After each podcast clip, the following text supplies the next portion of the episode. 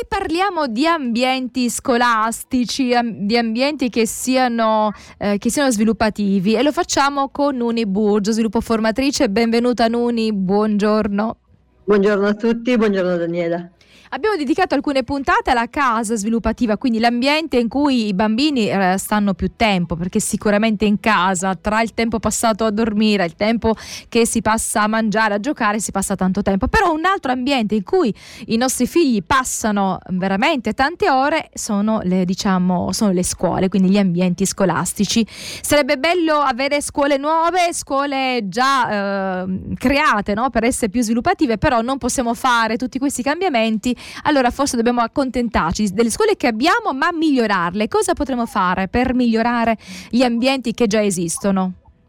Sì, allora l'ideale non è sognare cose migliori, perché ok, arriveranno, ma magari non esattamente per nostro figlio in quel momento o per i nostri alunni. Per cui noi possiamo rendere sviluppativi gli spazi usandoli in modo sviluppativo. Quindi anche classi veramente penalizzate, piccolissime e anche bruttine, possono diventare assolutamente sviluppative se noi abbiamo modo se noi sappiamo come muoverci e cosa fare di una stanza per renderla tale. L'altra volta mi pare che nella puntata precedente avevamo già parlato del problema suono nelle scuole. Sì, sì. Ok. Quindi dal punto di vista acustico andatevi a riguardare, ma comunque il consiglio era assolutamente di guardare il tipo di rimbombo che c'è in una classe e cercando di porre dei rimedi. A volte i rimedi possono essere anche semplici, tipo delle nuvolette appese al soffitto, piuttosto che mettere qualcosa alle pareti che attutisca un po' proprio il suono che è ridondante. E poi sicuramente dal punto di vista diciamo più in generale, una scuola comunque andrebbe controllata a fondo sul problema acustico, quindi anche negli spazi comuni, ecco.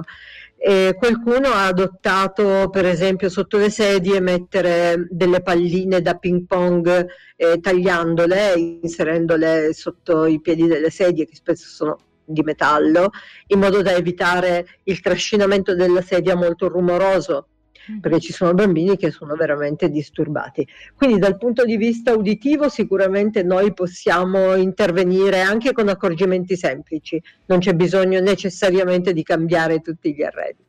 Dal punto di vista, un'altra cosa di cui abbiamo parlato sono le sedie e i tavoli, l'altezza che sia compatibile con quella del bambino. Quindi all'occorrenza avere dei cuscini per alzare un bambino che è decisamente affossato, oppure avere qualche tavolo regolabile per i bambini che hanno veramente problemi di altezza con i tavoli non sarebbe male. Okay? Quindi anche questi sono provvedimenti che noi possiamo prendere.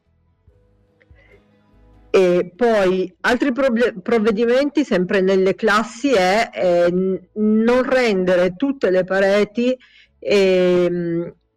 da iperattività, pareti che danno iperattività. Per esempio, se noi appendiamo troppe informazioni alle pareti, impediamo alla vista di trovare uno spazio dove riposarsi un attimo.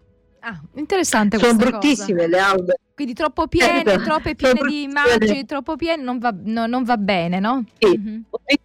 Ho visto lavoretti sovrapposti uno sull'altro in modo veramente pesante, ho visto aule per esempio totalmente disadorne, scarne, quasi da ospedale.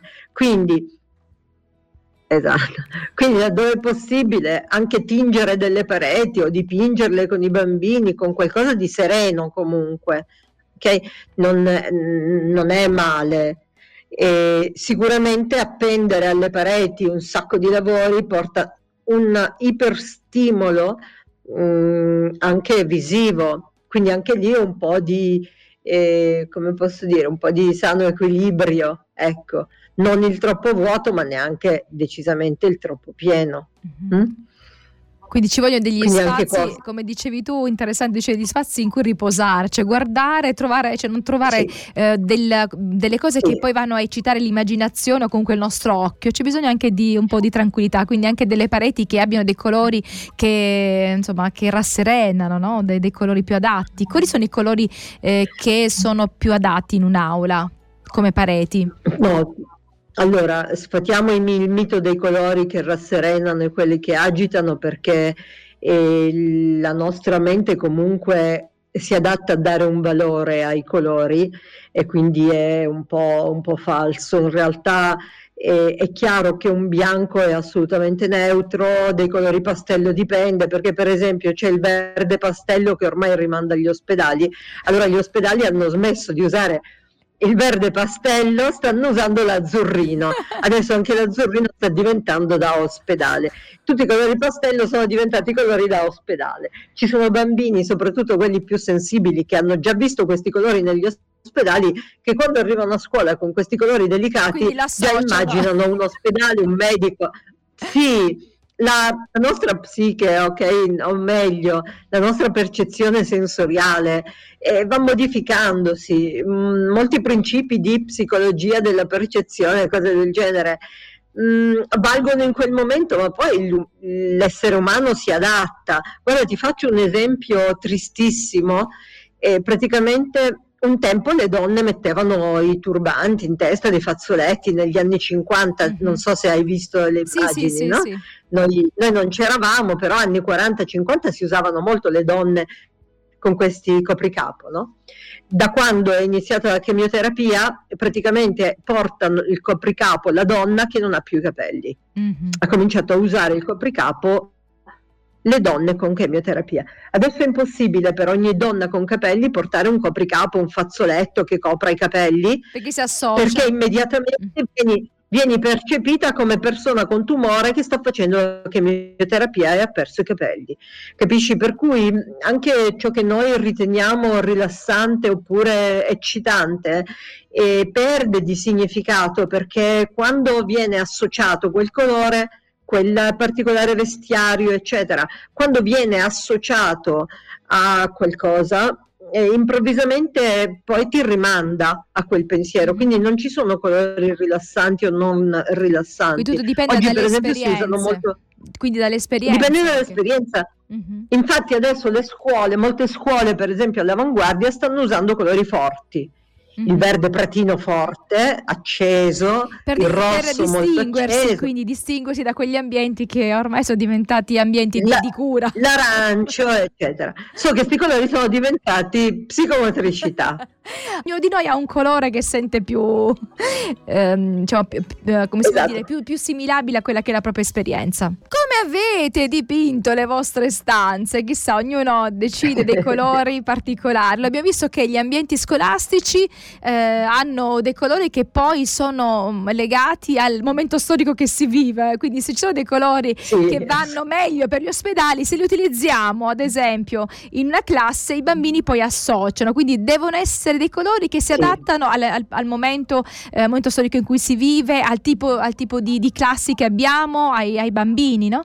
Cercare di essere più, assolutamente, dare più serenità possibile, ecco, senza fidarsi ai propri personali gusti, perché a volte magari uno ha un personale gusto e lo vuole poi allargare a tutti. Dobbiamo ascoltare anche, no? Tieni conto che a scuola poi non è che un insegnante arriva con i secchielli e le pitture, anche se devo dirti che per esempio mio figlio quando andava a scuola, noi genitori avevamo un'associazione genitori, esiste ancora, e in questa scuola, ed è molto attiva, ma noi andavamo sì a dipingere, abbiamo costruito casette in legno, eccetera. Adesso non so la normativa se consentirebbe più una cosa del genere, però laddove si può sicuramente magari si fa, ecco. Poi volevo dire, gli arredi nelle classi, rendeteli mobili. Molti parlano di disposizione dei banchi eccetera, però è molto un'attività molto utile per i bambini, è spostare sempre i banchi a seconda della necessità di quello che dobbiamo fare. Okay? I banchi possono essere ammonticchiati, spostati dai bimbi, messi tutti da una parte, riuniti, raggruppati. Cerchiamo di non tenere l'aula troppo statica man mano che c'è la necessità di fare una cosa piuttosto che l'altra. Ci sono momenti in cui è utile sgomberare l'aula e sedersi magari tutti per terra. Ok, a tal proposito, per esempio, non c'entra con gli arredi, però sarebbe utile avere i bambini, per esempio, con delle calze gommate, in modo da poterli lasciare un po' più liberi di muoversi anche con i piedini. Per il resto è un po' complessa la storia degli edifici, perché sono quelli, e quindi è più l'uso che noi facciamo degli edifici scolastici importante che la struttura in sé. Se c'è un giardino va assolutamente usato. Purtroppo anche qui le normative spesso sono restrittive, cerchiamo di non restringere più di quanto la legge ci consente. Ok? Perché magari la legge ci dice stringiti fino a 10 e poi un insegnante va fino a 15, così per abbondare un po', no? Quindi cerchiamo di usare tutto l'usabile, di prendere le precauzioni necessarie, ma di usare quanto più possibile gli spazi all'aperto. Quindi se non ci sono regole o controindicazioni, nessuno ci vieta di portare il più possibile la classe fuori dalla classe. Ok, fare lezioni anche in giardino. C'è chi sta cominciando a farle queste cose, sai, fino a... Post-Covid molti insegnanti hanno sentito questa necessità proprio di nutrire di aria aperta i propri ragazzi. Ci sono anche docenti universitari che sono andati a fare lezioni all'aperto. Quindi fare lezioni all'aperto laddove possibile, se c'è sensibilità da parte di tutti gli insegnanti, i maestri eccetera, della dirigente, del dirigente scolastico, fare lezioni all'aperto non è male. Laddove possibile non è male. Quindi uno spazio che si fa da parte per dare spazio al nostro vero contenitore, che comunque resta la natura, che ne vogliamo dire, ok, al di là di qualunque scuola naturale, di pensiero. È dove possiamo trovarci a nostro agio. Ricordiamoci della scuola peripatetica, dei porticati dove si camminava e si parlava e dove i ragazzi andavano volentieri e a scuola e anche proprio in autonomia per andare ad ascoltare la saggezza di un insegnante, e la scuola era all'aperto, i ginnasi erano palestre dove anche si studiava. Questo noi non dovremmo dimenticarlo. Assolutamente. Quindi dovremmo relegare a quell'ora, a quella 1 o 2 ore, no, di attività fisica, scienze motorie, come si chiama, l'attività che si chiama ginnastica, ma avere... No, dovrebbe tutti i giorni, tutti i giorni. In realtà la fisica ogni giorno almeno un'oretta dovrebbe essere dedicata all'attività fisica, che dovrebbe essere la parte più presente di tutte. È una parte dove non si insegna null'altro che lo sviluppo del corpo, e quindi non si insegna ma si sviluppa, e non sarebbe tolta niente di curricolare, perché quando i ragazzi sono sazi di movimento studiano decisamente meglio. Il cervello è più pronto, no, per riuscire a... Io mi rivolgo veramente ai dirigenti scolastici, strutturate diversamente, strutturate tenendo in mente i bisogni proprio dei ragazzi. Da un po' di tempo, da quando è accaduto tutto il Covid eccetera, praticamente le leggi sono diventate più restrittive. Occorre trovare modo di nutrire comunque i bisogni di sviluppo dei ragazzi, certo, perché altrimenti sprofonderemo nei problemi seri. Grazie Nuni, come sempre, e alla prossima.